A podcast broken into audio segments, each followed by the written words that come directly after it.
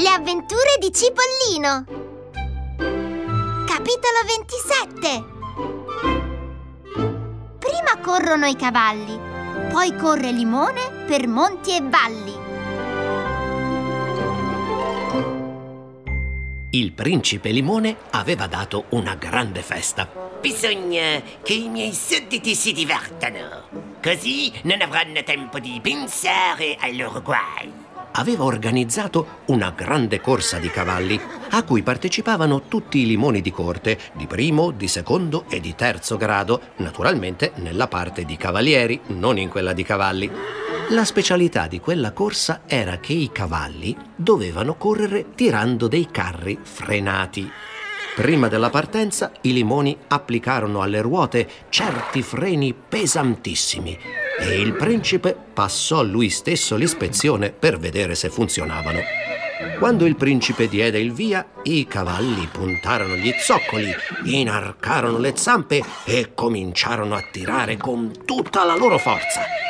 E qualche carro si mosse di pochi centimetri e il principe, soddisfatto, batté le mani. Poi scese lui stesso nell'arena e cominciò a frustare i cavalli a destra e a sinistra, divertendosi un mondo. La gente inorridiva, ma era costretta ad assistere al feroce spettacolo perché se il principe aveva deciso che la gente si divertisse, la gente doveva divertirsi per forza. A un tratto rimase con la frusta alzata, mentre gli occhi gli uscivano dalla testa.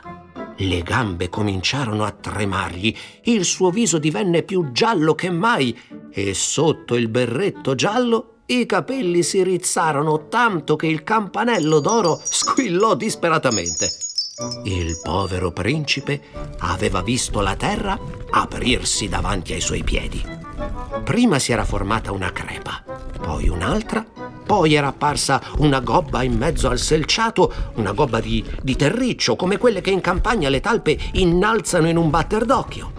Infine la gobba si spaccò, la spaccatura si allargò, comparve una testa, due spalle e un piccolo vivace personaggio balzò fuori dalla terra, aiutandosi con i gomiti e con i ginocchi. Cipollino! Si udì la voce nasale della talpa che gridava spaventata. Cipollino, torna indietro! Abbiamo sbagliato strada! Ma Cipollino non l'udiva nemmeno a trovarsi davanti la faccia sudata e spaventata del principe Limone che brandiva la frusta col braccio alzato, immobile come una statua di sale, il cuore gli aveva dato un balzo. Senza riflettere a quel che faceva, si avvicinò al governatore e gli strappò di mano la frusta. La brandì e la fece schioccare per aria un paio di volte, come per provarla poi l'abbassò con violenza sulle spalle del principe Limone, che era troppo atterrito per scansarsi, e si prese la frustata sulla schiena. Ai! gridò il governatore. Cipollino alzò la frusta e l'abbassò di nuovo. Allora il governatore si voltò e fuggì via a gambe levate.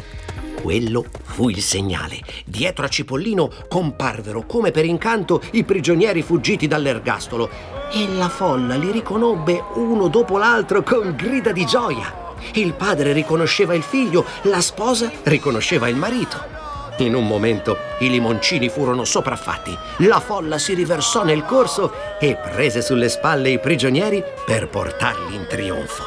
I limoncini di corte, spaventatissimi, tentarono di scappare, ma i carri, come sapete, erano frenati e non si muovevano di un palmo. Così i limoni furono presi e legati come salami. Il principe Limone, invece, aveva fatto in tempo a balzare sulla sua carrozza che, non partecipando alla corsa, non era frenata e poté allontanarsi velocemente.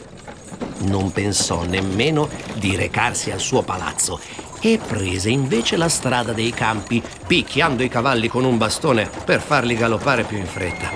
I cavalli, ubbidienti, galopparono tanto in fretta che la carrozza si rovesciò e il principe Limone andò a ficcarsi a testa in giù in un letamaio. un posto adatto per lui, avrebbe detto Cipollino se lo avesse potuto vedere.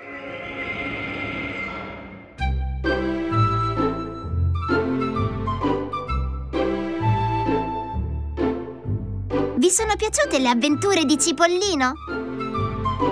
Le ha scritte Gianni Rodari. Le hanno raccontate Piero Marcelli e Barbara Cinquatti.